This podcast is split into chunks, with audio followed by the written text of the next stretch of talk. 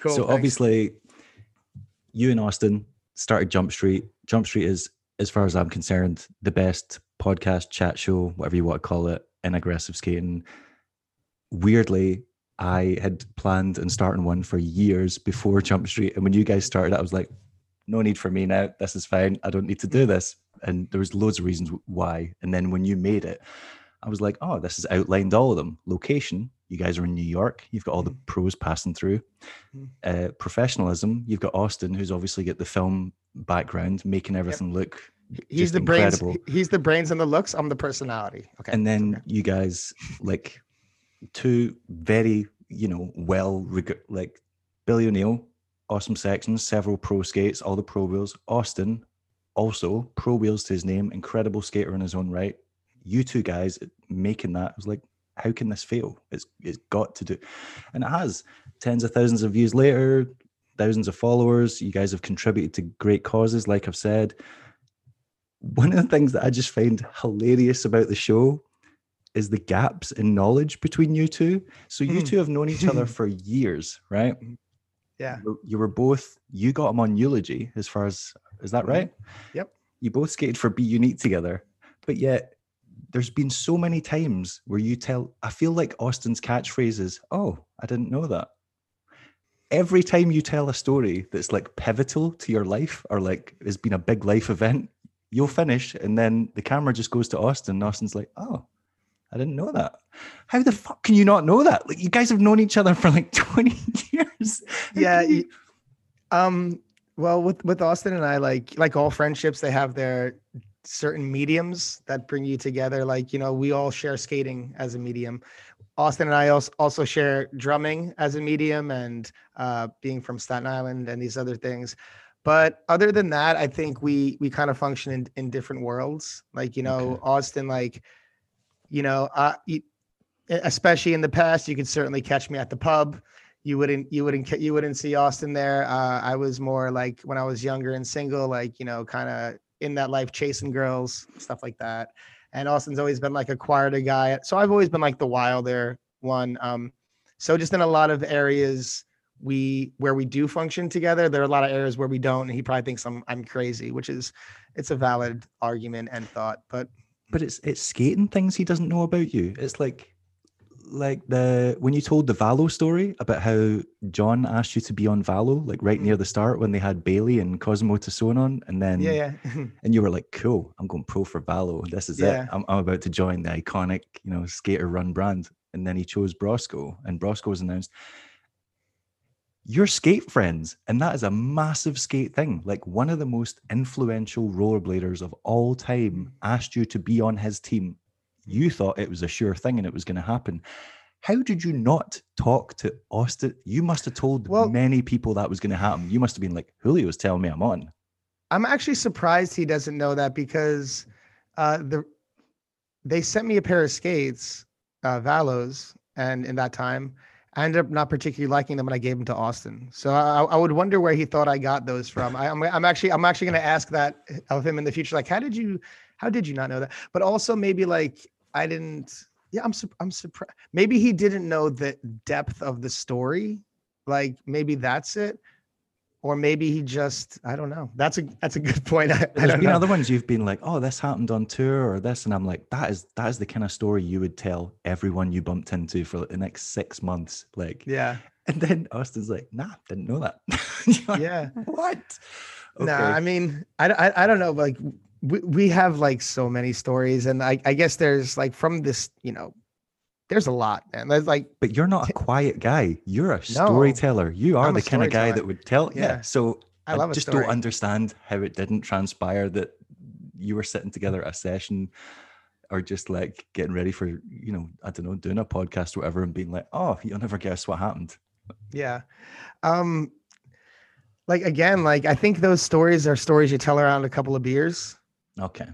Yeah, like Uh, and right, uh, yeah, yeah, that's true. That makes sense. Like you're just shooting shit at the bar, and then if he's not at the bar, you're telling other people, and you're not telling him. Yeah, yeah like me and me and austin from when uh from for years now we've always before jump street we've always kind of had like this work relationship in a way like you know we just go out we skate together we film we get we get things done and then we will go grab some pizza and some stuff like that, and then I'll go off to some beers and he'll go off like another way, you know. Okay. And uh, so that's kind of how, and yeah, I that's, I just uh, I think we've shared different experiences, but yeah, I don't know.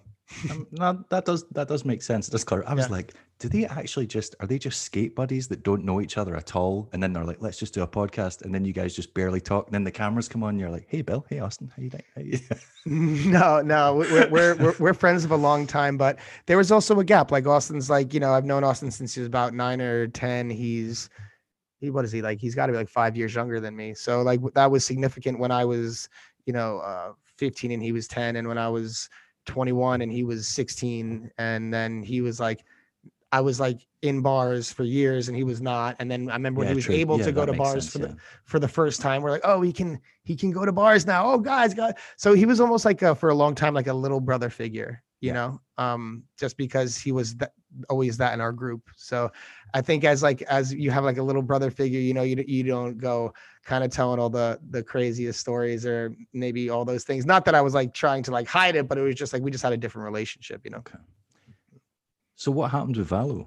Because why did you ever? Because you're still in contact with Jon. He's obviously Jon. hooking you up. I'm guessing he's hooking you up with free skates now, and like you're both quite close to each other. Has it ever come up in conversation? Like, hey, how come that didn't work out? I don't mean like corner him on it, just it, being it, like, it, it never came up. Um, I remember I brought it up to Bailey because because Bailey was like the one I was uh, he was pushing for it. We were on tour and, and Bailey was really pushing for it.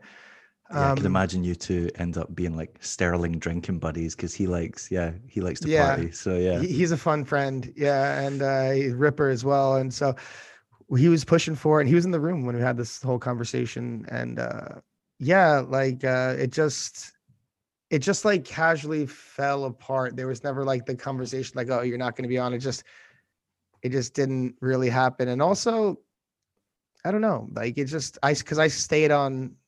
I I think I was on Deshu when they made the offer. Then I switched to USD. So like I was doing my own things, and maybe Jon just assumed, and maybe it was a miscommunication. I don't know. Like I, I just know from my perspective, I was like, dope, let's do it. And then it just, I don't know. I don't know. I actually have to ask Jon about that. It's like there, but there was never like a, to my rem- memory and under like a conversation like, all right, so you're not going to be on. Sorry about that. It just kind of like we separated, and then Alex went on, and then, and then I just never went on. And that, that was it. I don't know. It's really weird how it happened. That'd be quite funny if yeah, you and Jon are just having a coffee or a beer together, and you're like, "Yeah, so what happened about that?" And Jon just turns around and was like, "Dude, you actually really bruised my ego. Like, I asked you to come on, and then you just basically like Yeah. fobbed me off and ignored me." He's like, "I'm, Yeah. I'm still kind of pissed about that." Imagine that. I always thought of it just like, uh, well, Alex came around, and that, that's how I see it. But I mean, maybe they, I'm, they maybe did I'm get the dead- golden goose. Yeah, they Of got. course, maybe I'm dead wrong, and it didn't even happen like that. But may, you know, it just feels like I'm right. You know. yeah, that's pretty funny. Um, one thing I did also notice about Jump Street is for the longest time, you guys used to hide beer. Mhm. So you drink on the show, and it was obvious you were drinking because you were Mhm. pouring cans into cups or cans Mhm. into, but you were always hiding the beer. Why were Yeah. you hiding the beer? I'll tell you right now, it wasn't anything like I'm hiding drinking beer. You know, I'm, I'm an adult; I can drink beer. Uh, Yeah, you're we- allowed. I'll, I'll, allow you to drink beer on the show. Yeah. when we first started, we were trying to actually get a, a beer sponsor. Like we had a friend who knew someone at a brewery. So I was like, I'm not putting a water up for free. I'm not putting a beer up for free, even though we were like nothing. We're like no view blade podcast, especially in the beginning. I was just like, uh, I just don't want to have a Coors Light up there or a thing like that. I just want to like, yeah, you could obviously know I'm drinking beer. I just don't want to promote any company. I don't know, even though it's like a small potatoes kind of thing. That's just Okay. how I thought of it. Yeah. See, uh, yeah, I, I thought maybe Austin was like, yeah, let's not promote drinking or let's try and keep it as like the image of it as clean as possible or something. I didn't, yeah, I was just curious what the kind of the motivation. Austin's not like behind that at all. He's not like that at all. He's he's like, yeah, do what you want. Like Yeah. he curses on the podcast. I don't. I like went on the um like uh like on Chad's podcast. I cursed twice. I said the f word twice, but I I don't. did wonder why Austin brought that up. I've never noticed that before because guests on the show swear. So I just Yeah, they do. They really, swear.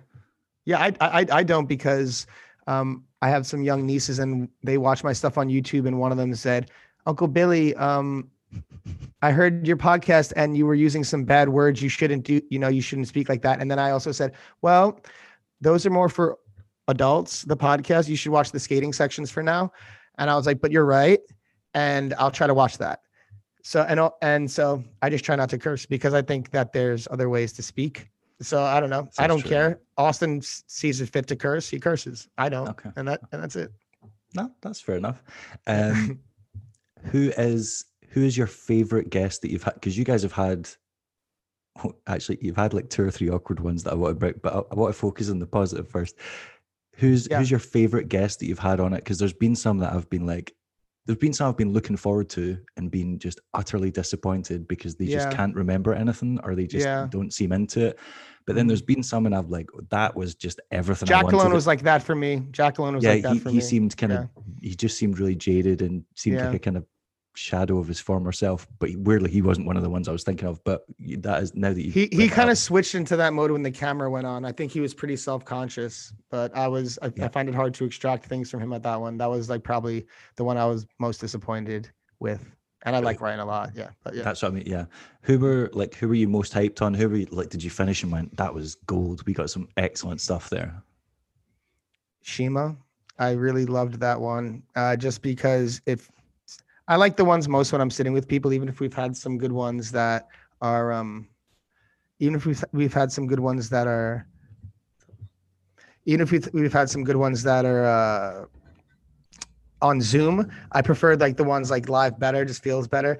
But Shima was, yeah, that that one he went. I was like feeling like the, the, the way he just handled everything and like the his last words on that thing, what he said. I just like felt that one uh, a lot. So I'd say Shima is pretty significant. I was happy to finally get Merida on. I was bothering him for about two years to come on, maybe a year and a half. And he's like saying no, he'll never do my podcast. And then we had uh, Dennis Lopez on. And Dennis Lopez said like Murda was like one of his biggest inspirations or like made him really like skating. And then I think Mike heard that.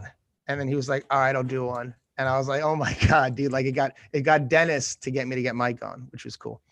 Um, but yeah. Um, I was I very impressed that. that you got Fredericks on because I just did not think he would Jeff. ever agree to that. And then he just came on and was exactly. There's some people that just like when you see them in later life, you're like, oh, that shit. Like, you're not like how I remembered you in the videos. Jeff is exactly how exactly. you remember it. He's exactly. loud, he's obnoxious, he's funny as hell. He's just like, he will, he does not care what you think about what he has to say. He's just going to say it. And I like, yeah, I laughed my ass off throughout that entire episode.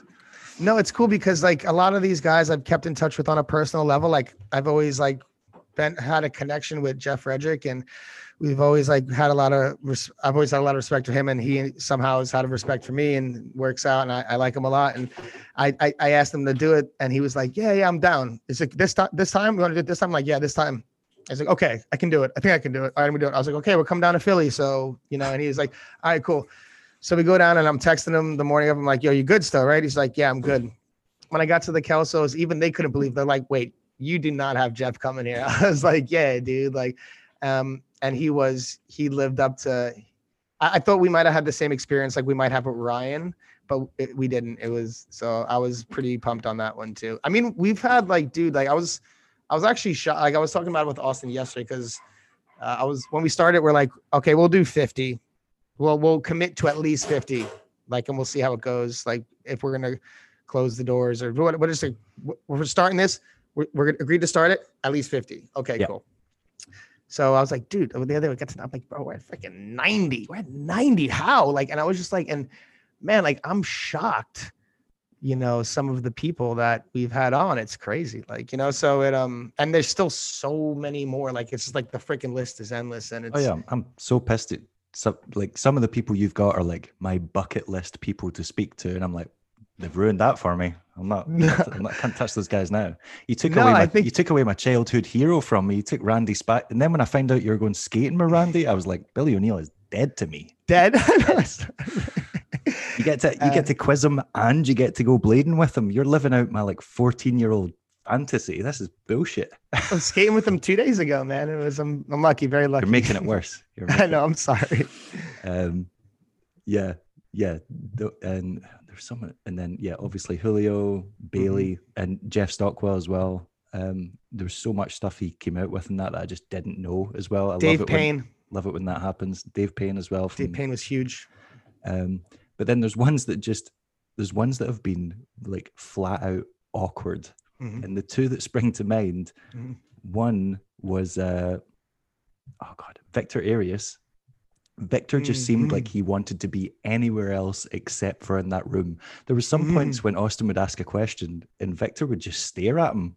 And like I was like, is he, gonna, is he gonna answer?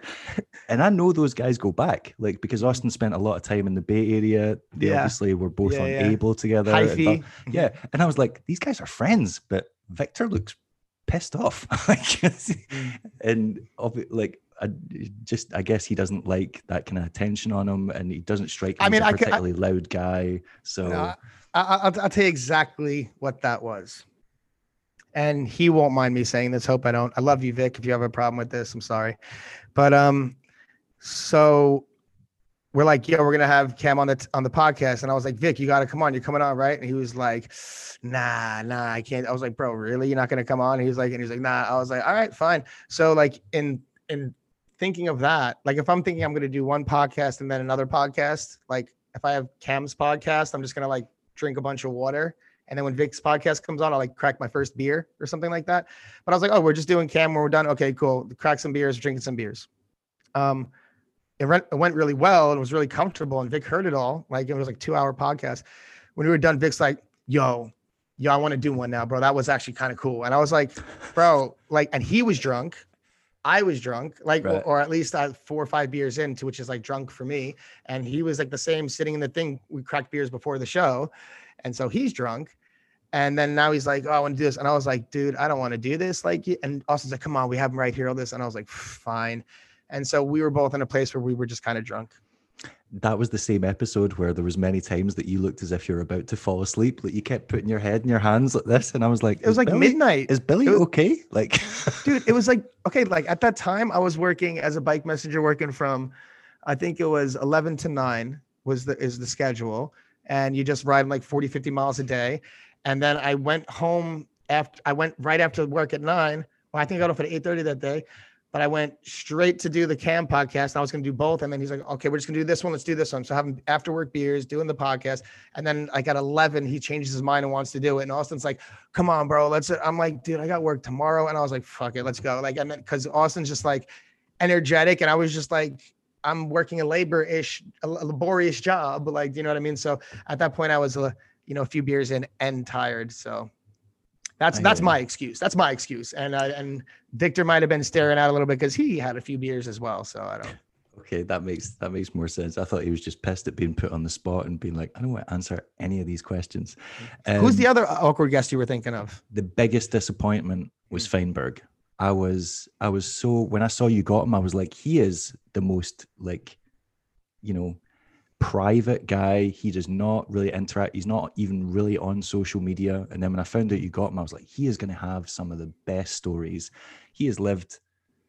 He's probably lived the most kind of eccentric lifestyle as a rollerblader. Like he he was one of the highest earners. He was in it when it was at its you know commercial peak.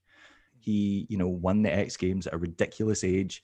He had all these sponsors, earned all this competition money and he could not remember a single story from his past.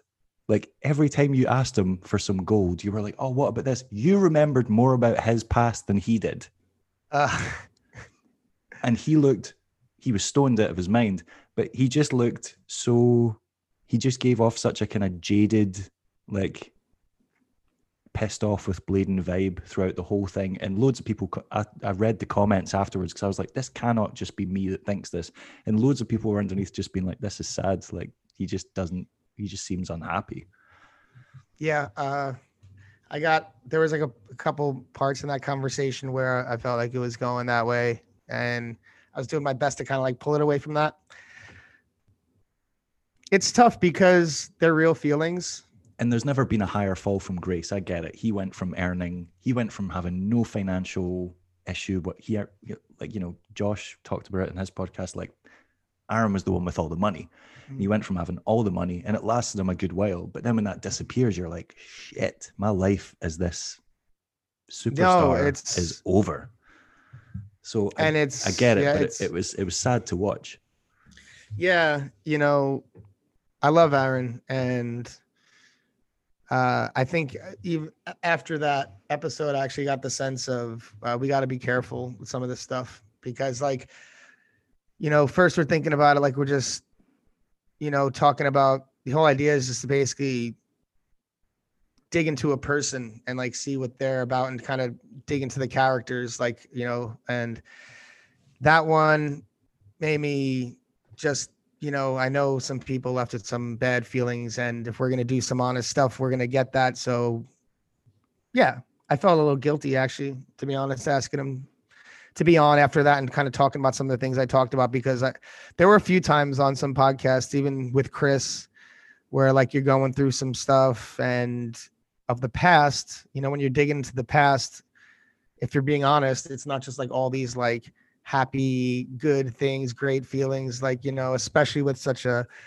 so yeah that's it. There's been some times where it's i re- i realized a little after we've got this whole thing started that we might be crossing into some some some serious terrain with feelings and bringing emotions up from the past. I mean for a lot of people it's been like closure actually. Like i got that vibe from ben uh, because when you have all these this turmoil in skating and then you're just like i have to leave it for a second because it's just i'm buried in it since i'm a kid 10 hours a day for decades. And and then you you go into this other thing and you immerse yourself in that because you have to immerse yourself in things to succeed. And like you have to just go all the way in. And a lot of last time people checked their last their closest known feeling to blading was not a good one it was a painful one. And uh having ben on you know like at least ben he's at a good place in his life in other ways he's found in other ways so him revisiting that was i think almost therapeutic for him like and how we talked afterwards he was like yo that was like really good man like and we should hang out soon and i want to hang out with the guys more and stuff like that. And i think in it, it, it, revisiting those old things can be good and therapeutic and positive but at times it could be hard because some you know people want to like a and i got that from the josh petty one. Um i'm t- and that was like the kind that kind of the thing like a lot of the like we used to write questions going into these podcasts and to try to address all the questions and then i started realizing that conversations if they're going in depth they start go- taking their own paths and i like the idea of general themes so like for for murder i was like well you know kid from the bronx you know comes from the projects skated in this new york city life um then uh, went to California, had the, one of the highest selling pro skates, traveled the world, transitioned smoothly into the next job, family man, who's done it better, and he's the man. So it's like that's such a great story. With Josh, I was like, here's someone who you're an adolescent and a teenager with so much promise to the point where you're on MTV, the pinnacle of culture, and you have people looking at you, and there are sponsors and adults telling you that you're the best, and it's feeding into these things. And and then you you, you live this life and it all goes away. And then you get into you get caught up by the things in the life that seem to be like romantic or cool like you know drinking and partying. Woohoo wild person right? But then when all that goes away and you have that and then there's drugs and these things like that and you hit rock bottom like so a lot of these people when they come on i just and then i see them like you know he turned to religion and motorcycle shop and so everyone's looking at things from a different place but like i'm i'm trying to say like man there is something to be learned and and, and value here like of of these stories so i think that's how i try to approach things now uh with looking at like the what you can get out of this person's experience, you know, or something like that. And yeah, sometimes it's hard. You know, with Aaron, I thought it was very sad at times. Yeah, because people aren't just revisiting the good times, like you said. They're uh, it's kind of almost getting them to revisit trauma at times as well because they're I, I realized that after yeah yeah it's regurgitating memories and it's interesting that you say that because there's people that have asked to come on the podcast that have I know I've got incredible stories to tell, but they've actually said, you know, I don't want to for this reason. I really feel like if I bring this up, I'm going to relive some really painful memories. And it took me years to get over them. Like one person was like, I basically spent a year in bed after all that stuff. He's like, I'm not, I don't want to go down. And I was like, I don't want you to go down that. Like, why should you relive suffering for other people's entertainment? I don't want that. Like, so yeah, I'm not sure if we're talking about the same person, but there's someone who I'm not going to say their name. Who's a lot of people have asked to come on the podcast, and he said something. Yeah, uh, and I was like, he's, he's not I, in a good place. Yeah, yeah. Um, it's quite interesting that you bring up Mike because that story, the story that Mike told about his mum with her with her uh, engagement ring, mm-hmm. I found that out years ago somehow. I don't know if Mike posted on social media or something, but it was when his mum passed away. And I was like, that's an incredible story. It's so beautiful. And I was like, mm. weirdly, my mum had died like the year before or the same year. And I was like, I completely understand how you're feeling right now.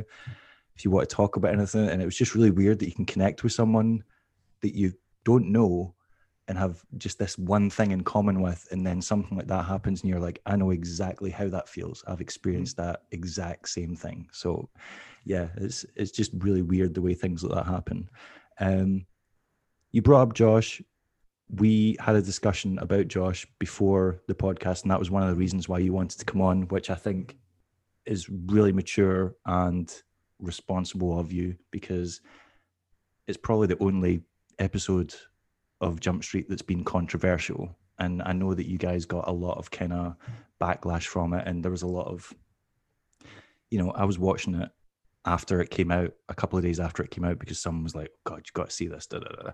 And the comments at the side were going off just as much as the actual like video of itself what was what was your interpretation of like how how it transpired how things went well um I guess I'll start at the beginning of what made me want to get Josh on the podcast. Um, so, as we all know, and I think pretty clearly aware, like Bo specifically, Bo is a pretty controversial figure in our sport. I'm very aware of this. Um, I'm just going to paint the whole picture. Before we did Jump Street, um, I've been off Facebook for a year. I thought it was super unhealthy. I had it deactivated. Um, when we started Jump Street, Austin was saying I should probably use my social media to, so I reactivated it, got back on it. I think it's an unhealthy environment and a bad way to interact with people. Um, so in that, I, you know, I saw, I was in, engaging a little bit, but I'd say this, the, I did it briefly. And for about the yes, last year and a half, I haven't been immersed in it. Um, that being said, I'm just saying that to say that the depth of what people knew about how Josh is on Facebook, I can honestly say I was not aware. I knew he was like a face. Uh, I know he was a supporter of Trump, but like the engagements of like insulting other skaters, telling them to go. I heard some things from like one-on-ones with people in the Bay that like he had beef with this one, beef with that one, but that just seemed to be standard Josh to me. Like any anyone that knows Josh knows he's got beef for talking shit with someone. That's always that's always been Josh. Like you know, so I didn't think it was anything. Uh, I didn't think it was we were gonna get the the pushback that we got. So the reason why I wanted him on is because he did his Trouble in Mind podcast with uh, Richard and Joe and Jeff Frederick, and I think Arlo was coming on from time to time. And I was like, oh shit, looking like the OG's coming back. Cool. Like, and from then I was asking Richard, dude, you got to help me get him on the podcast. Cause like I would hit him up and hit him up just because, you know, a lot of the old guys know, a lot of young guys, oh, he's he's old, he's watched up, but he was a pretty consequential figure. He was, for, yeah. Josh is, regardless of what I think of his views now, Josh, yeah. No one can take away Josh's impact on skating. He was he was a consequential guy. Like he, he made he made Dominic the companies what they were. He made yeah. Dominic Scott, Alex Broskow stakes him as a huge influence. You know, he has a, iconic sections in VG6 and What Do You Believe in? Like he, he kind of no, helped bring no the style take, from. Yeah. No one can take away his helped, legacy in blading. Yeah, like he, he kind of was one of the guys that helped made it go from like the goofy wide leg pant style to something like a little bit more fashionable and like exciting. And so he he was a pretty so for that I was like, let's have him on. So there's a there's a few things. Okay. Uh I'm gonna try to adjust all these things. so we we we tried to have him. Okay, um, yeah, it's gonna be hard to adjust all these things. So let me just try to do one at a time, then rather. Um, okay. So we reached out to him to come on for January, and he was like, "Yeah, I'm down. Cool." I was like, "All right, cool." So we were supposed to have him down at the end of January. Um, something happened where it was it was me. Something came up and I wasn't able to do it. I was like, "Hey, can we push it back a week?" And it went to the beginning of Black History Month. To which about after I posted it, I was like, Ugh. well, I first of all, I didn't know the controversy of him. And second of all, I mean, to the extent of it. And second of all, I like kind of was haphazard, like pushed it back a week. And because we actually, you could ask like Ray Mendez, you could ask that we actually had plans to have black skaters on for Black History Month. We had been like, I was talking, you know, I've been talking to Ray about that, Ray Mendez, since the beginning of January, things that we could do. Um, so that was part of the, the plan for Black History Month. Um, anyway, so uh, when he came up, everyone's like, yo, this guy is like a, a vicious racist. He has people were messaging us logos of his company that had like, uh, they were saying it had like white supremacist symbols in his ideology. He's, they were like, yo, this guy is a freaking white supremacist. Like, and I was like, holy shit, what is going on? Like, I was like, dude, I I did not expect like that what was happening. I was like, yo, I just like OG with a podcast who like of course he's controversial and like okay, he likes Trump, but like, you know, I'm pretty sure we've had someone on who's like Trump before, but I'm not, I'm not really particularly sure because I don't go into everyone's voting history like when I ask them to be a guest on the show. Um, so I'm not going to try to claim like oh completely ignorance, but there was some to be completely honest some degree of ignorance. If I messed up, I'll own some shit. But um, I was like, wow, I didn't. I'm, I'm almost certain that the logo they're talking about, mm-hmm. I'm pretty sure Robert Lee Avanos designed it. So it seems he odd. did, but okay. So so so I'll, t- I'll tell you the backstory behind it. I saw all this shit, and people were like, "Yo," and I was like, "What the f- what? What is this?" And I was like, uh, I called Josh, and I was like, "Yo," I was like, "You got a second, bro?" And I was like, "Yeah." I was like, "Dude, what what is this symbol that people are saying is a white supremacist symbol for your shop, right? And a shop's called Power, right? Which is, by the way, okay. Just like if you think about it, like if you are like a white supremacist and you're like, yo, I'm gonna call my shop Power for white power, and I'm gonna put a white supremacist symbol dead in the middle of it, you would be a bold motherfucker. Like, do you know what I mean? But th- I guess there's look, I'm not putting it past anyone. Um, I'm just saying, like, it's it's it's also a Harley shop. So Power's maybe not the best word, whatever. Let's skip past that. I was like, Josh, what is this? You have to explain this. He was like, dude, he's like, this is such crazy shit. These guys are crazy. He's like, uh, he's like, I don't know if you know, he's a born again Christian. And yeah, uh, yeah. so he was like, and he had to do that to come from i wanted to talk more about him going from drugs to born again and then him being clean like but he didn't want to go crazy into that um by way because of his daughter and stuff so I, I left that alone but i was like so he's like, it's a Christian cross with uh we have gun stuff on it because we, we like guns. So I sent it to Rob Levanis. He he designed it. He's not even a white guy. Okay.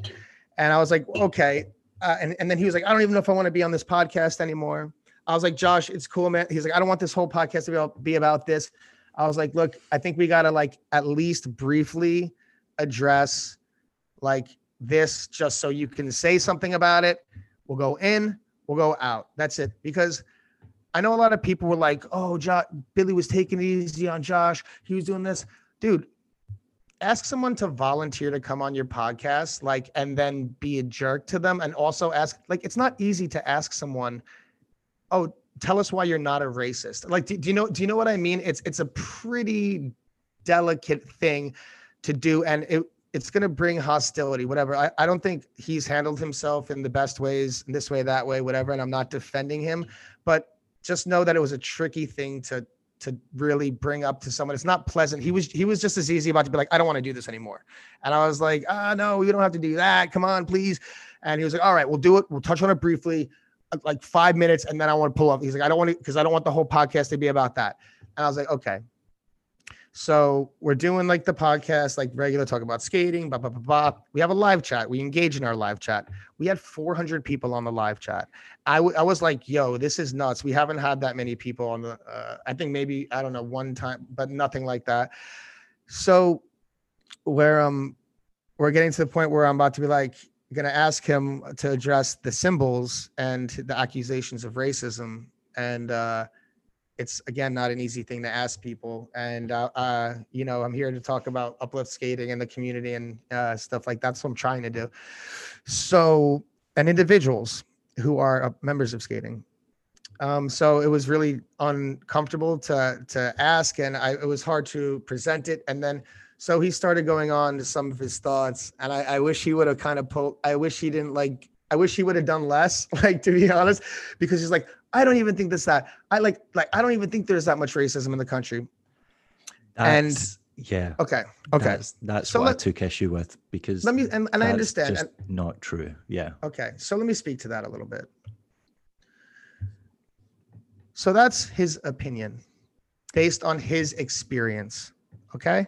And there's a lot of people in our country right now that don't have confidence in the institutions. And there's a lot of doubt. And there's, I think they're being manipulated. And he may very well be a victim of that. Whether it's ignorance, which I think it is, or, or it's he know i'm very aware that people who hold that position have heard the other side of the argument Yeah. so for me to after i told him hey man we're going to briefly and then we're right off it don't worry i reassured him and also i got people in the super chat all kinds of people black white like Ramel was one of the most vocal. He was like, change the subject, y'all. Like he wrote it over and over again. Yeah. And we're engaging. I don't know if you see when I'm on like some of the jump streets, my eyes are looking to the certain way, right? I'm looking at my at the live chat sometimes to see how we're coming across. Um, so he starts going on that kind of tear about it. And my first thing was like, yeah, um, abort, like kind of like let's let's real let's get this. Okay, cool, cool, cool, cool, cool. Because I mean, I don't know. Doesn't Yeah, it seem like, obvious it, it, that it turned into I a car crash really quickly? Yeah. very like- fast and I, instantly, and I was like, here we go, dude. I was like, awesome, like right where I don't want to be, and so um, I just thought, well, it just seems obvious that if I, uh, well, you know, Josh, that's not really the case, and facts point against that. He's like, well, where are you getting your? f-" It just opens the door to what it is to what it would be and i just i thought the best way was to listen to the people who the one of the 400 people who are all pleading in the live chat who we engage with to change the subject and for the best interest of the show and for the sake of the show to switch the subject now i understand that a lot of people don't appreciate that but i'm going to say something about that because we were attacked by some people and i know those people who attacked us think that they're doing what's right, but there are good ways to go about things and bad ways to go about things.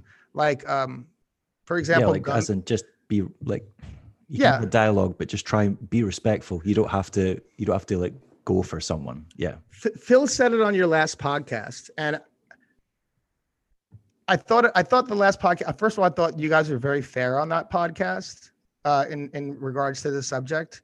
But he also mentioned something later on in the podcast where call in instead of call out. Yeah. and that's smart because I first of all I don't think he's always done that. I think he's he's getting to that, which is great that he's there. But you you find out. I mean, for me, the calling out publicly, like Gumby called us out publicly, wrote this big thing, right? So now what does that achieve?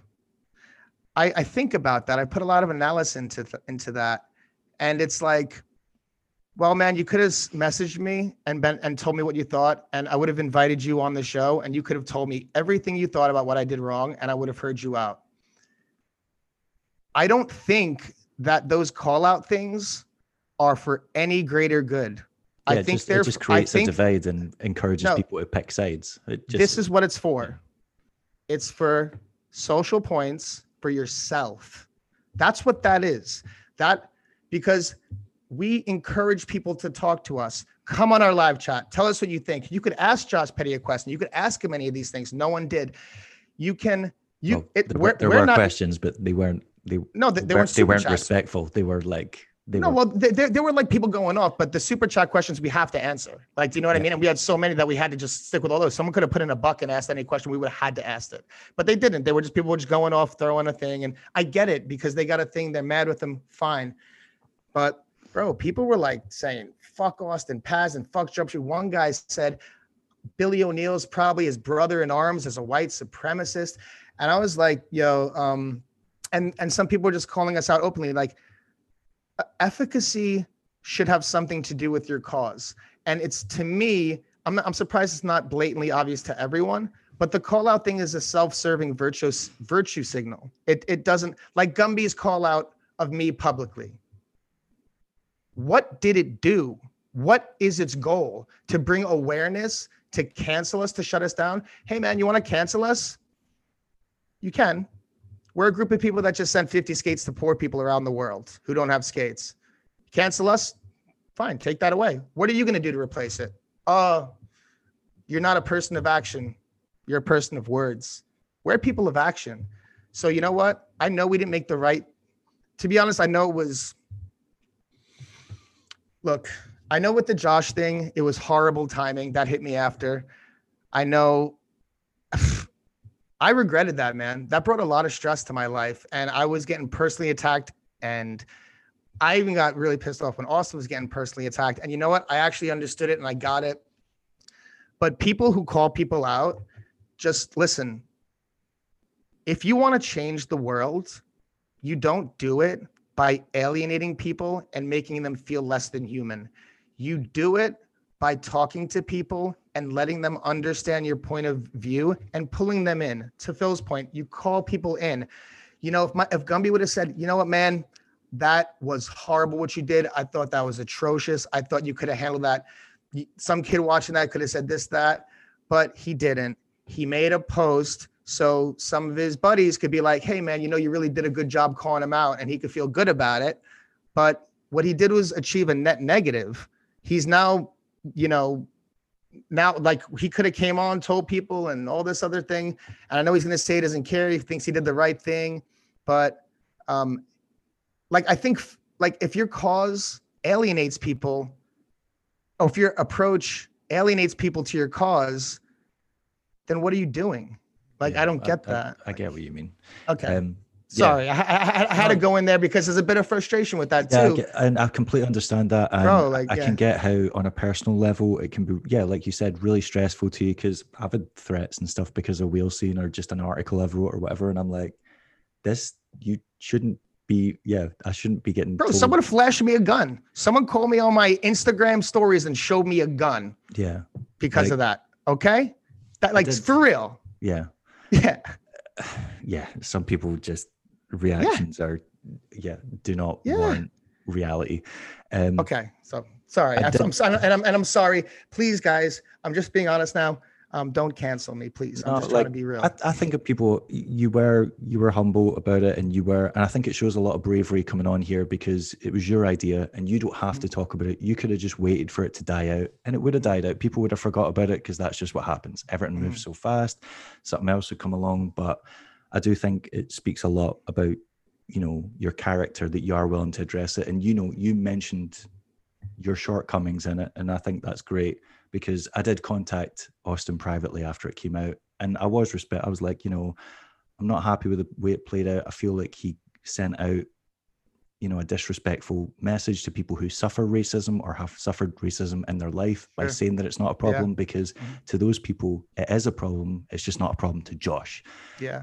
Well, and that's that, and- and, that speaks to an idea of uh, what when people speak of white privilege, right? That's what what Yeah. it would be, And right? So so so it's a, it's an it's an Austin ignorance more than, and I'm sorry to say, it's an ignorance more than a maliciousness. I think. Yeah, and that's I- kind I of my thing. I, Okay. that's what I would also like to clarify. I don't necessarily believe Josh is racist. I don't know if he is or not. I don't, but I do think he's just a dinosaur. He's ignorant. He's behind the times, and he's very forceful in his opinion, whether he is educated on the subject or not. And as a result, that gets him into trouble.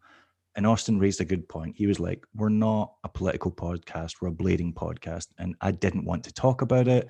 I just wanted to go back to the skating. And I was like, "Unfortunately, you made it political Yeah. the moment you Mhm. brought it up, and you have a duty to your viewers, because you guys have got a massive audience, Mhm. to do due diligence. And that's the only part I was disappointed about. Not so what do you think the- is the next like and and, and, I- and i want to ask you because i'm curious because it's hindsight is always 2020 what do you think would have been the correct way to approach that taking in mind that we had uh, 400 people uh, Yeah. telling us to change the subject i had previously spoken to josh about this and i reassured him it would be an in and out thing we're going to talk about it we're going to call it um, Well, that's the and- balancing act as well, because you don't you don't Right. you don't want to victimize the guy. Like it's like inviting someone into your home and then kicking the shit out of them. Like you don't you just don't do that. yeah yeah no So- it's it's it's it's, and, and and i know everyone has like how we should have done it best but i think if they're in the seat it's a bit tougher to, to Yeah. so so so i ask you what what do you think is the the best way what we could have done better I i'm think you're actually curious well.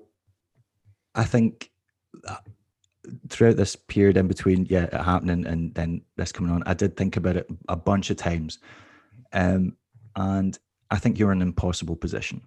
If you don't bring it up, people were going to attack you. Mhm. You know, you were going to get a hard time about it. You brought it up and you didn't challenge them. Mhm. People gave you a hard time.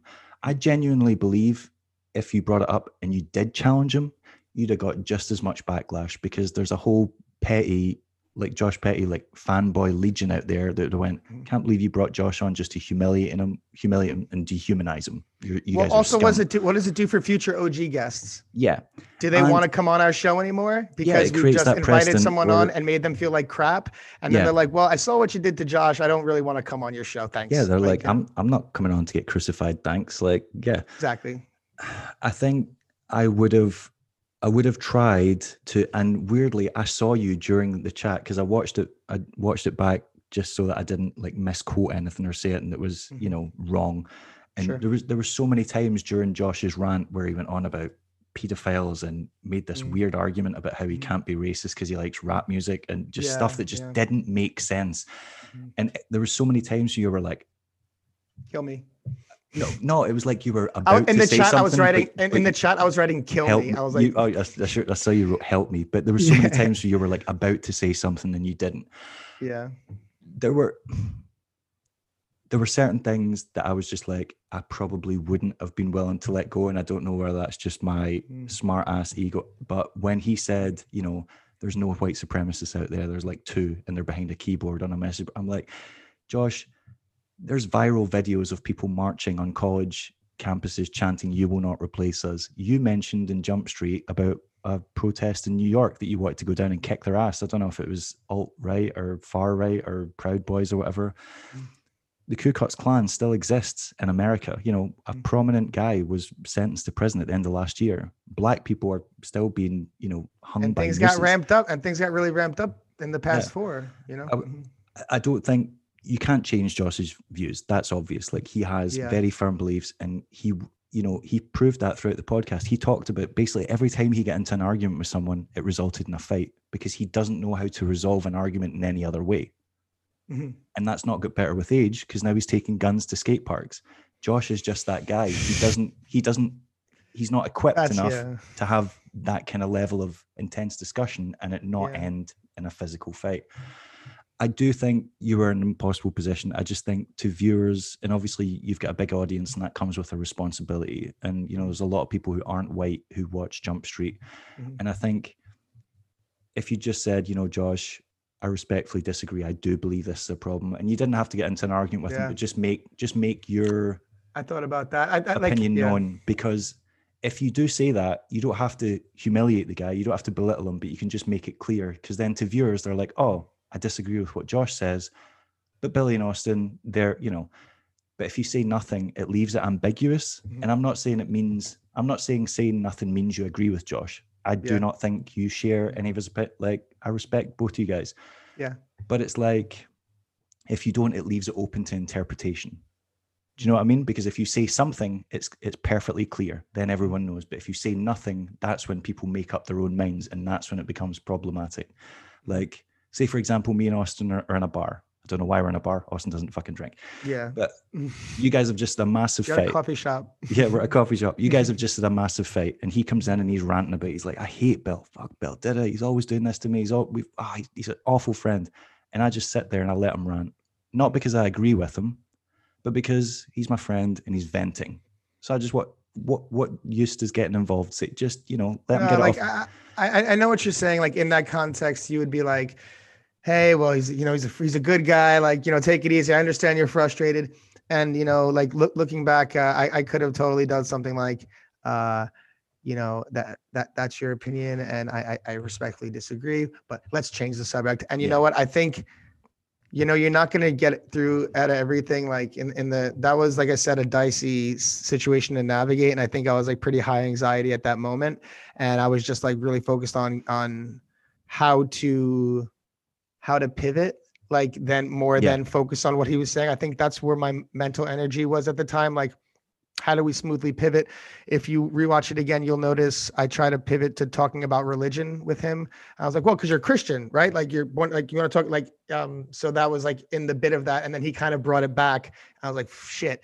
So like uh, a lot of my time in that when he started the rant wasn't as much listening to his his word as I should be engaged, but uh, uh, I normally am planning, like engaged. planning your next move. Yeah. I normally am engaged in the conversation, but in this one, I was like really focusing on how to pivot. So I think that's maybe another reason why I wasn't um when I- when I when I kind of heard the rant can start, I was like like okay, like yeah. So I guess uh I guess that's part of it too, and yeah, like You, you guys were. In I, don't- I, I don't mean to hurt anybody, and, and, and, and I want I, I don't mean to cut you off, but I don't I I, I want to be clear. Like, uh, I re- I regretted uh the timing of when we asked him on. At at at for certainly, uh, at some point I re- I was like I regret having had done that, and even after the maybe first couple hours after the Instagram post, I I wished I could go back on it. Um, um, that's, I mean, but I just want to say, if anyone, because there were a few people who I respect that are friends of mine who, who went kind of went off on me, and uh, I respect them. I don't want to bring them down. Uh, and I just to anyone I did hurt, I just want to say I'm sorry. I know I just right now on the same podcast, I like got pretty upset talking about defending myself in the situation because, you know, but I, our intention wasn't to hurt anyone. It wasn't to like put out a bad message. It wasn't to like reinforce what he said. I don't want to disappoint anybody. Um, I think, you know, though you ask those who know me and the actions in my life that I've taken over the past course of friends that I've had for 20 years, and they can tell you who I am. Um, and but um yeah i just want to say sorry really. It was tough to navigate.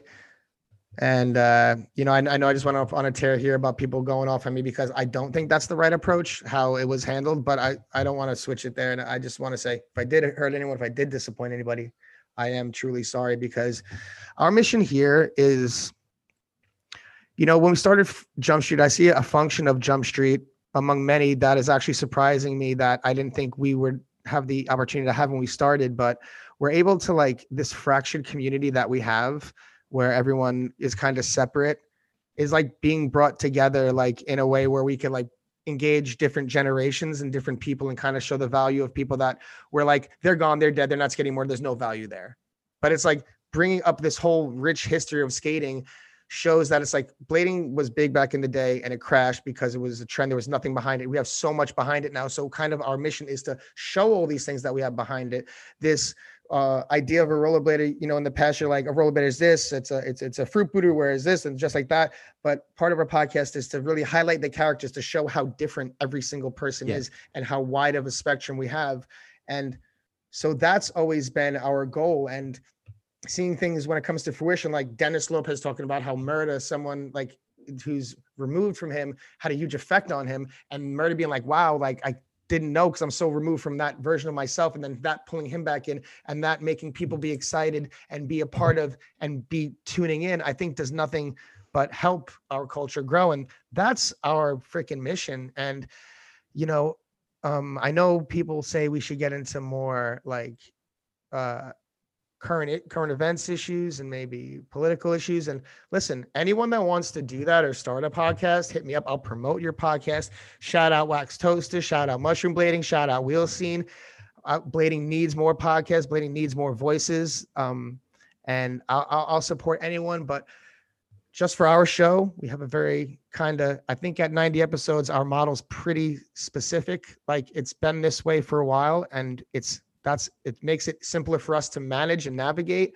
Like you said, we're not journalists. We're freaking, um, I mean, I, I'm two, I'm a guy with a two sticks and a stone trying to make a fire and trying to figure it out. But, um, and make whatever it is work because this is like my life's work skating. And if I have to like talk about it, uh, and not be part of it, then yeah. But it's it's part of the bigger goal to like bring our shit together. And so last um last I mean we can keep talking about it, but I just want to say regarding that subject, I'm sorry if I let anyone down. Um I didn't mean to. And talk to me. If you ever have a problem with me, listen. From if you have one follower or whatever or zero followers, if you mes- message me, I'll read your message and I'll write back to you. Uh, I'll be cool with you. I'll take in your advice and your input. I don't think Austin and I, not neither of us thinks we're experts on this show. And we know that we've gotten to a point where we're kind of a bit of a consequential voice in blading. Tell us how to do it better. Don't make a post calling us out. Tell us what we can do better. We are very receptive. Seriously, And we're like hyper receptive because we're insecure. Well, at least I am. So just please let me know what we can do better because we're just like the accident in my life skating that those falls make you realize what you're doing wrong. Just like this thing with Josh Petty, and realizing that I realized how I could have navigated it better, and I won't make that mistake again. So talk to me, tell me like what you know what we can do. We're very open. Yeah, it's it's very easy to say something sucks without giving or you know someone handled something wrong without giving them you know constructive criticism on how they could have improved it or how you know it's like i don't know insulting someone's skating you're like oh that guy's just shit or like mm. instead of being like wow if you did this, this. it would be mm-hmm. better yeah I, yeah I appreciate that and like i said i do think coming on here is yeah is a very brave move and i know you didn't have to do it so i've got nothing but respect for you for that Thank um you yeah, after seeing that episode, it did leave a bad taste in my mouth. But then you got Mike on, and I literally forgot everything because yeah. Mike, like I said, is just insanely charismatic and funny, and Mike's the kind of person that when you hear him talk, you feel like you've missed out on something not knowing him. Yeah. And that's the impression I got watching that. Like I watched that episode and I was like, ah, really wish I'd grow up and get like, because I'm a big shit talker and I'm incredibly sarcastic. And I'm like, I bet me and Mike would have just went off on each other all the time and just, yeah, gave each other the hardest time. And I'm like, I, I feel like I've, you know, I've lost something by not getting to experience that.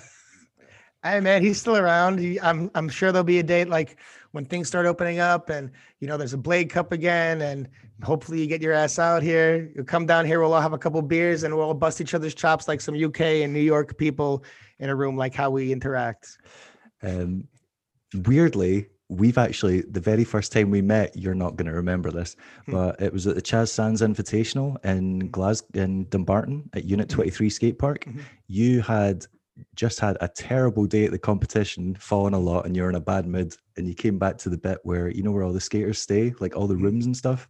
Yeah. And they had like Red Bull bins and stuff like that. I was just mm-hmm. behind. I was just back there with one of my friends because like I knew Quinny and Chaz when they both lived at the park, and there was another random graffiti guy there that skates.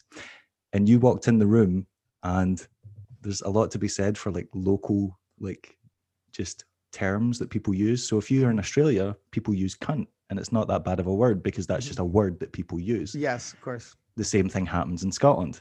Mm-hmm. And weirdly, the very first you just walked into the room, minding your own business. You just said, "What's up, guys?" And the first thing he said was, "You're that C U N T from Ego," mm-hmm. and your face just, your eyes just were like, "What?" Like what? And it was the most awkward exchange ever. And I was so uncomfortable that I just sat there and didn't say anything. So I was like, I can't believe he just called Billy a C U N T. And it's one of those ones you're like, now I don't even want to say hi to the guy because the whole situation. So I just sat there like, this is incredibly uncomfortable. And you literally got a can of Red Bull and just walked clean back out the room. You were like, you were like, yeah, man, and the guy was like, "Why are you not on razors anymore?" And you were like, oh, "USD are better." And then you just like scuttled off as fast as you humanly could. And I went, USD cool. are better. First, I was like, first time I met the guy, didn't even get to talk to him. Cool, sweet, great. I t- I'll tell you something funny, man. Um, the the um at the Chaz Sands, I, like that. I do remember a lot of experiences like that with the Glaswegians specifically, and the Glaswegian uh, guys being uh, very, very. I, I didn't know how to take them a lot of the time. They're they're rough around the edges, and it can seem it can seem yeah. aggressive when they're not. They're they're actually just being a bit hyper, or yeah. Yeah, I didn't know the humor, but uh, I, I was outside of Unit Twenty Three. I was having a couple of beers. Some guy comes to me, he's like, "Oh, blah blah blah blah, cunt," and I was like, "What?" Like I didn't understand what he said. Something I was blah blah blah blah blah, like Scottish. I didn't understand. I was like, "What?" And he was like, fuck off. and then he just like walked away from me. Like he said something, I didn't get it because it was so Scottish and drunk. And then he said something. Say, he probably the stereotypical drunk Glaswegian. And you're like, yeah, no one understand. Glaswegians don't understand them. Yeah. But I understood what he said at the end for sure.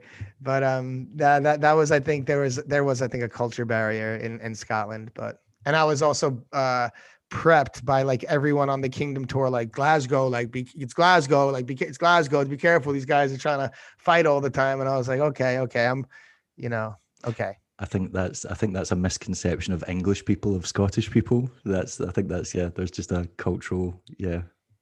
Yeah, but then there's Chaz Sands out there, and he's he's a, he's a gangster. So everyone's like, I well, maybe Chaz, Chaz maybe does, Chaz is like the Josh Petty of Scotland. He's got that fighting spirit in him. Yeah, he definitely.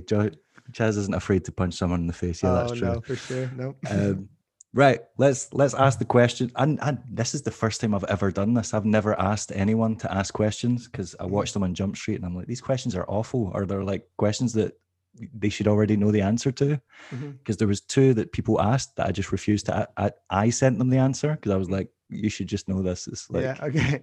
They were like, why is why is Billy not on USD? And I, and I was like, here's why. He mentioned it you yeah. really need to watch their podcast. Like he, he, tells you this information. It's rough sometimes on the questions with the podcast. Some people ask a question that we answered like an hour prior on the podcast, and I'm like, yeah. I'm I'm sorry, we have to skip that. You're like, pay attention, right? Yeah. First one, these some of them are quite easy, so we'll start the easy ones first. Okay. The cess slide at the start of your freestyle rolling section. So mm-hmm. it's at the start when you're like skating yep, down the spinning street. cess slide around the taxi. Taxi right? cabs. They mm-hmm. want to know if it was planned or if it was spontaneous.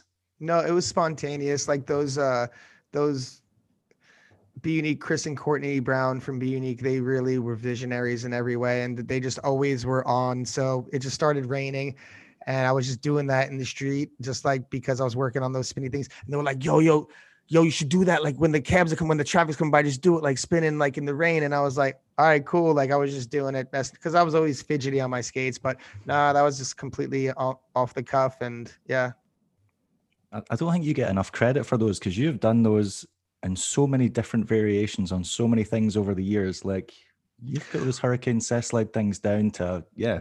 Well, Robert Lievanos came up with them first, and then Murda started doing it like crazy. But they back rail this way and spin the other way. So I was doing them, but it was like my switch spin. So I would like learn the way they did it, but it, the other spinning way worked more for me. So like I was trying to just do it to the natural way that I spun. So all respect to Robert Lievanos for that. I was watching his uh was it not the ego part, but it was like the maybe steal this video. It was a part where he just starts inventing all those ones, and I it was, it was in, I think it was in closer. He does the tabletop closer. one. He it does the tabletop closer. one to like Soul Grind or something like that. Backslide yeah. Hurricane to Soul or something. Yeah. Yeah, I watched that the other day because I, I just been on I don't know watching like old school ski videos lately just to get inspiration. Like, well, think about guests and get inspiration and stuff like that. But uh, yeah, it's uh he really brought something really cool to the game with that, and he, I don't think he gets enough credit for sure.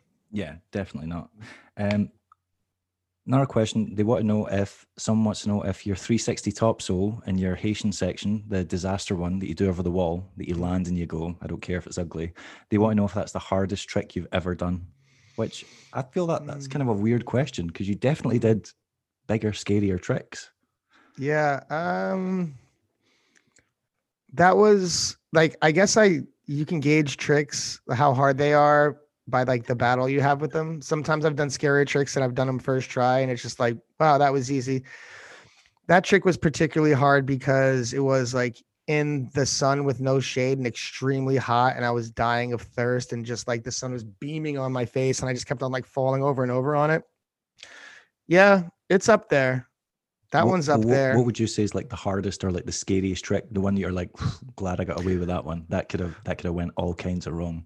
Mhm. Okay, well, the biggest battle I ever had was the one I think in Ego, the Soul 360 Top Soul on like uh, a th- Soul 360 Yeah, Soul like long and down, down. around Atlanta. Yeah, like it was that was my 21st birthday, and I was like hungover the night before. Or no, was I hungover? No, no, no. I was beat up from like skating because I had to do this film Ego part in two and a half weeks, and I was just skating every day like ridiculous. And I was beat, had the crap beat out of me from like the day before. It was like the TTP day or something when I got to TTP that.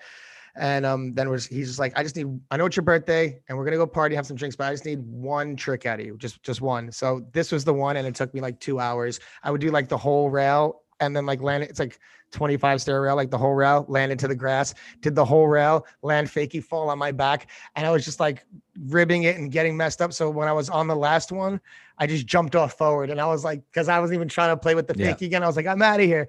So that was probably like the hardest or biggest battle I've ever done. And I guess, um, I mean, it's hard, man, because I guess it's hard because I, there's been some, but I guess the, the one that worked out the best was there were, was that stadium, um, the gap to roll in at the, in my mind game And- part, it's like down, flat accidental down. machines, yeah. Because you've done a lot of trick. You did the 540 off the top. You've Yeah, disaster. no, because that, that was like a, our hammer spot, right? Yeah.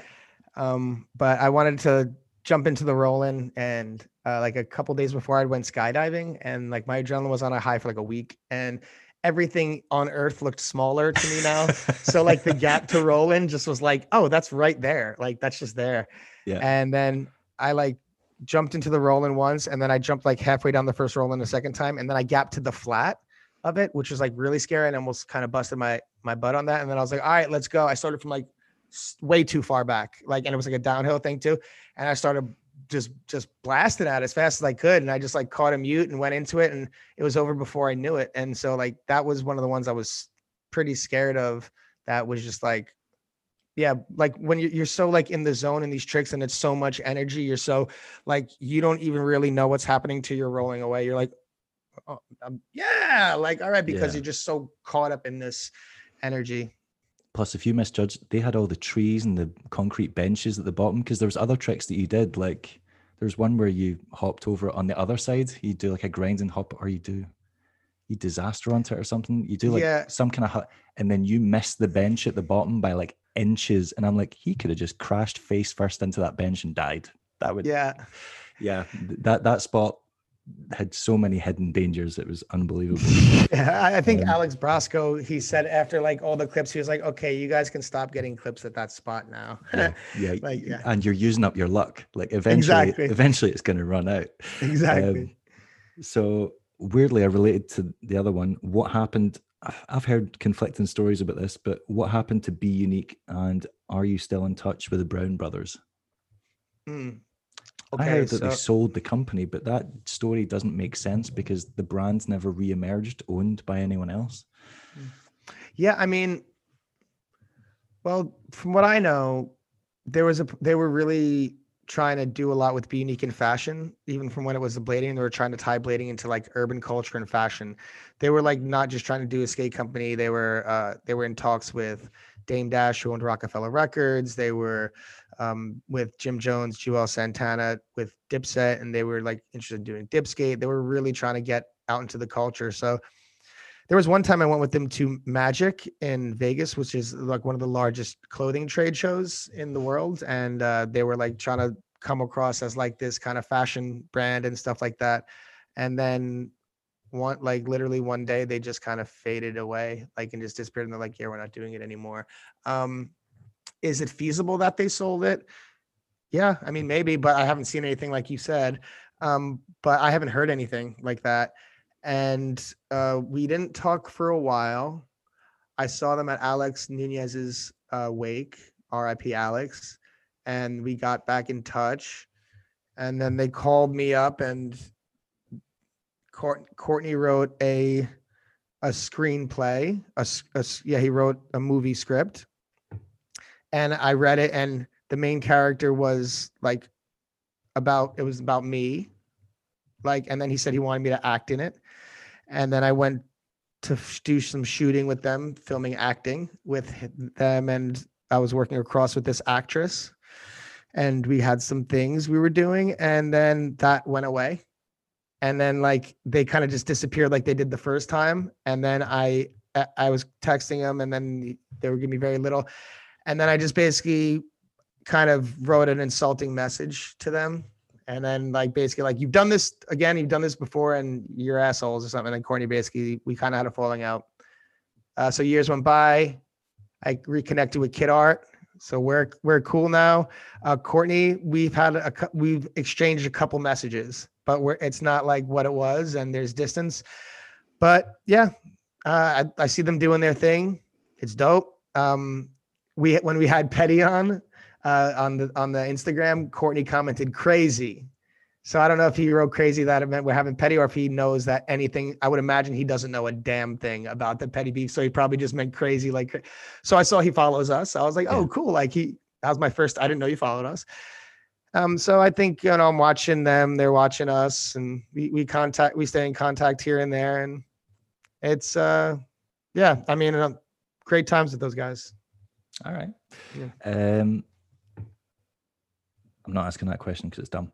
Um, Neil Owen, Neil Owen, a mutual friend of ours. So yeah, Mhm. he was like the OG guy in the Glasgow scene. See, he's living proof that Glaswegians can be articulate and intelligent, and you know, uh, like not terrifying. Because What, Neil, what about your pal from Pittsburgh? What's his name? I'm sorry. that's his name. Neil Owen wants Neil, that's when Neil, you're, okay, when you're yeah. coming back to Pittsburgh. Yeah, because he Okay. he's from Glasgow, but he lives in Pittsburgh. Yeah.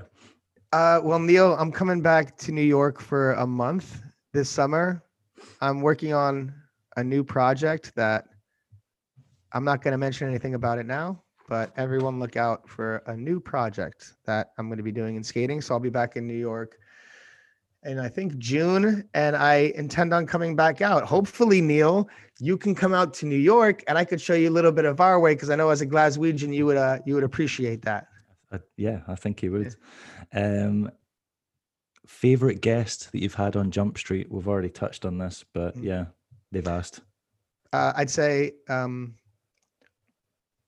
personally, or like, okay, so I'd say um, Brian Shima was like really big for me, but personally, it was really nice to have Jon Bolino on because uh, Jon Bolino and I were in a band uh, after skating for a while. Well, not after sk- well, we were skating, but we weren't pros or anything. We were Roast, but we were in right? a band, huh? Roast, Roast, yeah. roast. Yeah, we were in roast, and we started doing some things. And I had a we the band broke up, and as re- it was me and the lead guitarist got into an argument. But as a result, Jon and I kind of had a falling out, and then Jon kind of went deep into like rock and roll life, and with another band, and I was just like, uh, based on the falling out that we had as a band, and then Jon kind of distan- distancing himself from skating uh, people would always be request, oh, I want Bolino to be on the podcast. I want Bolino to be on the podcast. I was like, I don't think that's ever going to happen. I ended up moving back to California, and then he ended up like reaching out, and we ended up having like a powwow buddy night, and he we ended up getting really close again.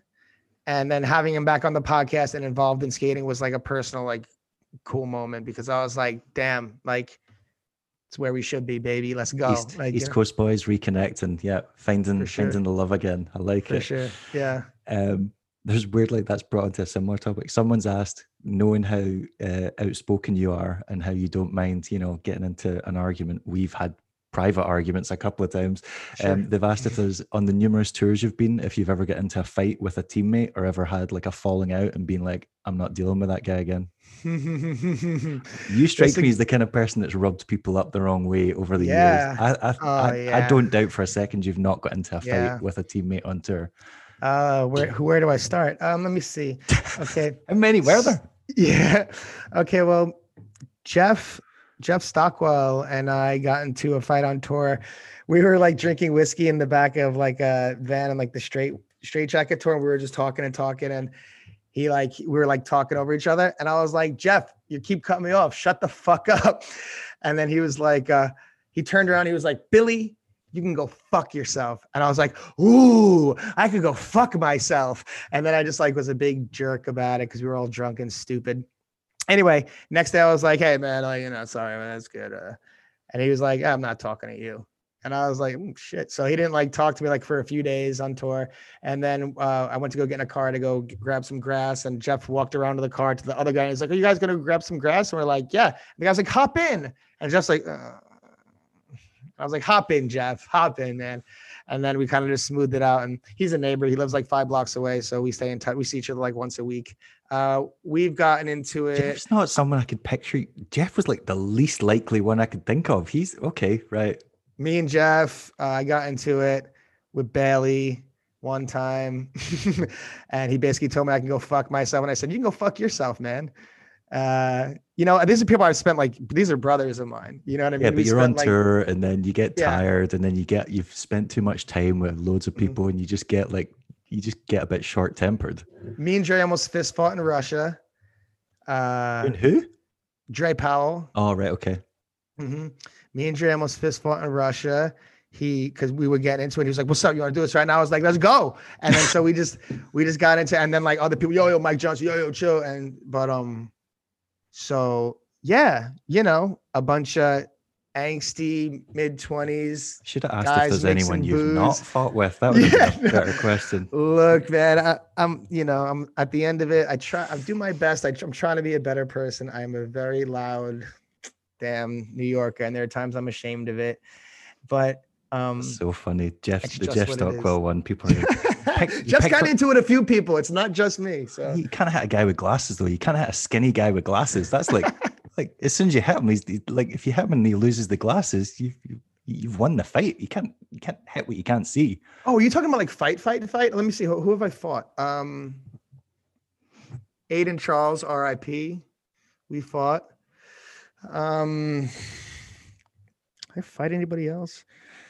Uh, I've certainly smacked some people. I've been, you know. I, I'll, I, do, do remember on the Kingdom tour, uh, Julian Ba was ready to beat the shit out of Ski because I remember Ski poured a pint over Julian's head and he did not take that well. oh man, was, like, yeah. one of the nights out. Like Julian was just kind of showing off and being a bit cocky, and Ski just thought this would be the funniest.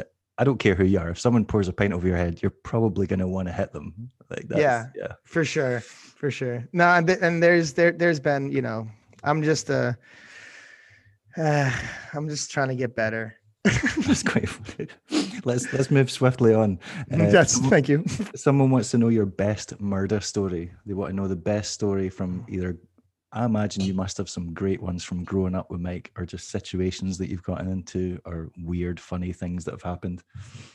Mm, we got robbed at gunpoint on the train when we were 15 we were going from brooklyn to uh, 34th Street, Manhattan, to pick up a couple Boston skaters coming from town. We were just coming from a session, and we were at the last car of the train. Something you should not do in New York, especially at that time. I mean, it's changed now, but this is when New York was a very scary place. Um, so in the back car, it's Mike Johnson, Jesus Medina, Danny Salazar, uh, my, myself, a friend of Vaktan, a Russian friend of ours.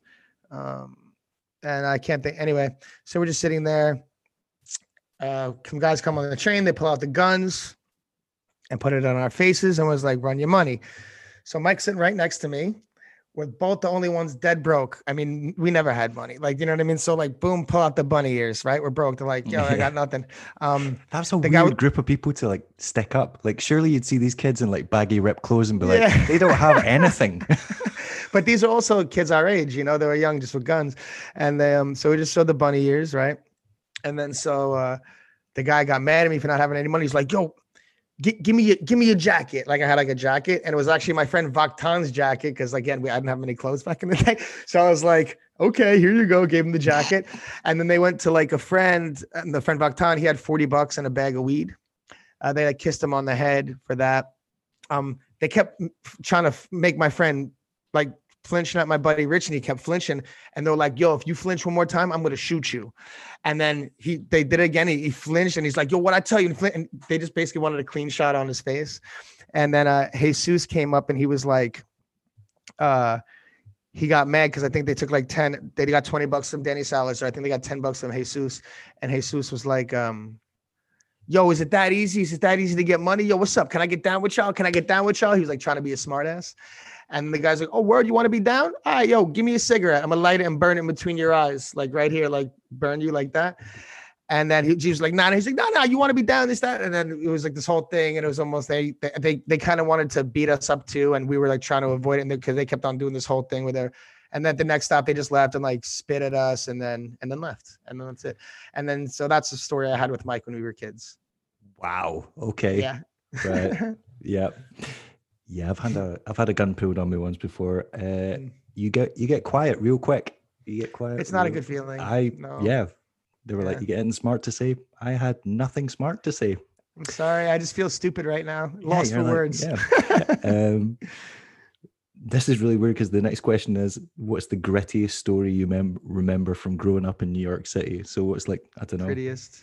the grittiest or like, there's, I'm guessing like the kind of like Well- roughest thing you've either witnessed or because I guess Well, you you guys were doing all those late night sessions because JP told me like people used to go in skating in the city in New York, you know, in the 90s when it was kind of Yeah. lawless until like two Yeah. or three in the morning in like rough ass areas. So you guys must have witnessed some pretty like interesting, colorful things.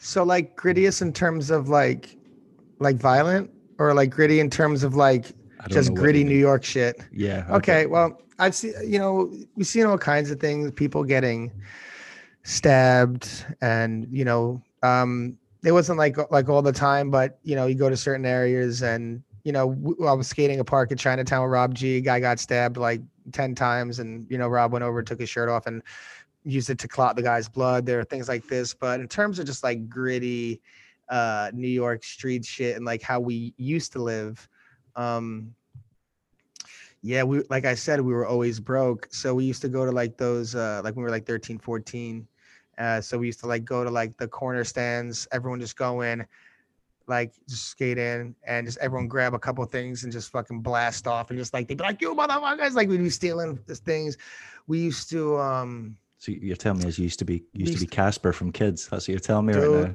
me and Dustin Holland used to stand on opposite ends of 14th Street and 3rd Avenue. That broke.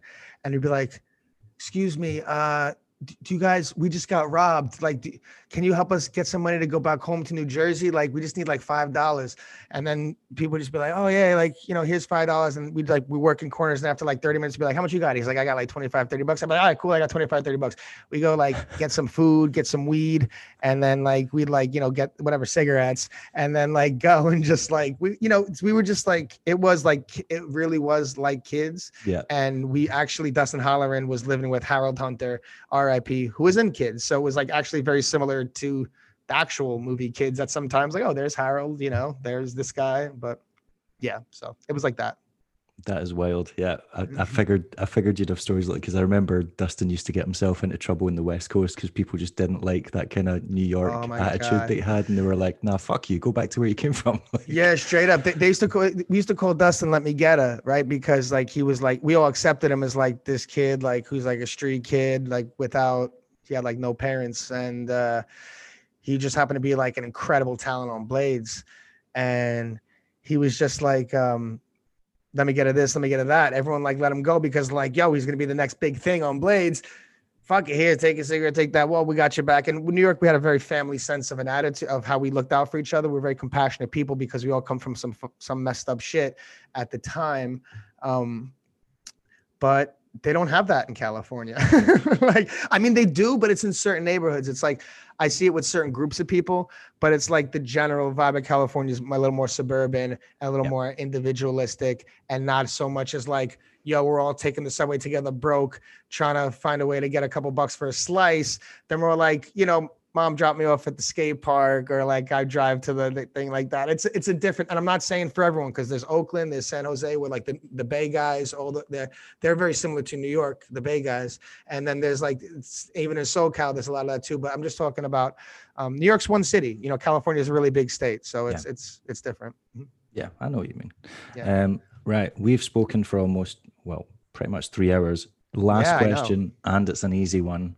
Oh, I love it. Dream guest you would like to get on Jump Street? Who is who? I think I already know the answer to this, but who's the who's the gold? Who's the golden Okay, I'm goose? I, I'm honestly because I cannot go at one. I'm doing at least three, maybe five. Okay. Uh, yeah. Who you know? right. Yes. I mean, you're gonna need to tell the guests because Okay. there there might be people. Okay. Dustin Latimer. viewers. Dustin yeah. Latimer, for sure. Um, Ty Chris. I, I was going through his history. That's a of- left field choice. Okay. dude. uh, We were watching some. of it- He was around before. He was front flipping over three cars and doing vert skating before inline skating. Like he was on quads. So he, just hit as a, I'm fascinated by him and his like experience in skating. Um, Brian Bowen Smith is is a big one too. So so I would say Brian will also three. be able to answer. He'll be able, to answer the Savannah debate because he's got a very different take on it, and I know he's got a different take on it because he used to host NIS in I the TV show. Yeah. and he hosted a trick tip with. You remember Jose Cuervo Feliz? yes, of course. they were like Cuervo, best yeah. friends. Mhm. So Brian Smith's like, I've got a trick tip for you kids today, Savannah. And what does Jose Cuervo do? He does a front side Savannah, not a backside, not a 270, not so there's no such thing as alley oop unity. It's a Savannah because it's you it. do it not you do it front side, it's front Savannah. You do it backside, it's back Savannah. You do it 270, it's 270 Savannah. So if he's an OG and Brian Smith's almost as far back as you can go as an OG. If he says Mhm. front side like alley oop unity is a savannah, Mhm. it's a fucking savannah. Mhm. You don't get yeah. to change the definition. You, you know, I mean, and that that's under the premise that Brian was the one who brought that uh that term forth. You know, I mean, if if I, I was a stupid 14 year old kid, so I thought that Jose Cuervo had invented the trick because he was the first Mm-hmm. person I'd seen do it. So I was like, well, if he's done it and he's the only person I've seen, he's invented it. I don't, who knows who came up with it. Well, we gotta get. I'm gonna I'm gonna try to get to the bottom of it, and I feel I feel close to getting him on because uh, Brandon Smith works with him. Brandon said he was open to it. I was trying to make it happen. I feel like we can make that. So I can I can promise you, uh, if we do get him on, I will ask him that, and also It'll be know, the first time I ever stay up for a jump street because you guys do it at like two, three in the morning. I'm not, but I'm, I'm staying up for Brian Smith because Yeah. I've got questions. Yes, love that. And um, also, if anyone's in contact with Ty Chris, um, I would love to make that happen. Uh, I know, yeah. So Dustin, um, I I hope to get him on one day too. Okay. Yeah. You said five. That's three. Okay, okay. Um, so to be realistic, the only other thing that, in terms of dream guest, that I would use for the other two, uh, the one thing that is, is a pain in the ass is is a language barrier. Uh, I would love Soichiro on, and I would love. Um, we've asked Sven Boekhorst to come on as well.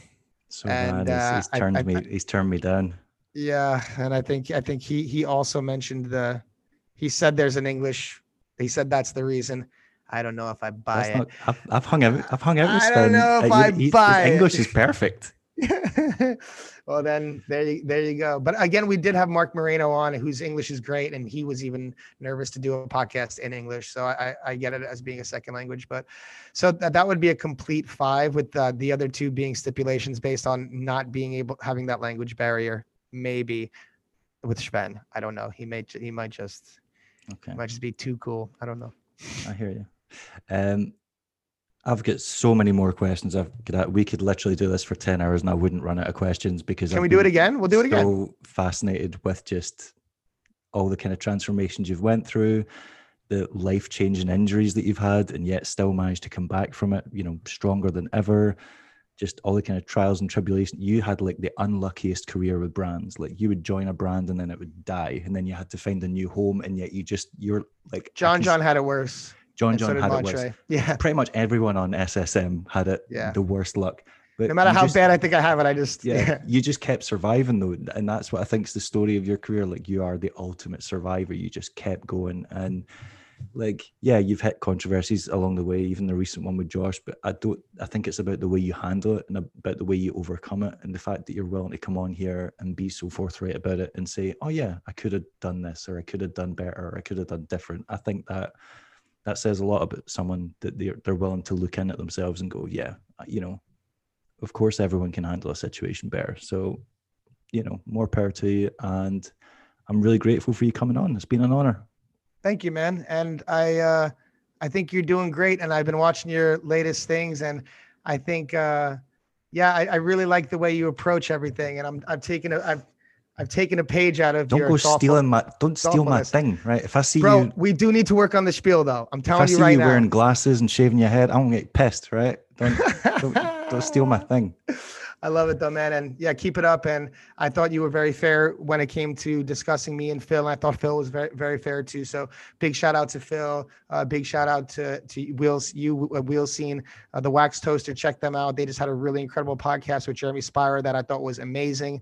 And uh, Mushroom Blading, of course. Their man, their one with Arlo was just made me feel like such a bad interviewer. I need just to- watched that today. I love those they guys. were they they made me really want to step it up after watching that which is why we need everyone to be a part because we got to checks and balances make sure we're all doing our thing right and pushing each other um, in a healthy way so thank you for you know being a part of this the back end of the industry that is this culture that we love man holy shit three hours and 16 yeah, minutes I've stolen so much of your morning slash afternoon. So yeah, it's enjoy okay the rest of your day. And I'm thank you to- very much for doing this. And yeah, hopefully see you soon. i'm hoping maybe we'll see each other uh, if, if there's a winter clash next year and i hope you attend and we'll we'll hang out then Speak soon. take care brother Bye.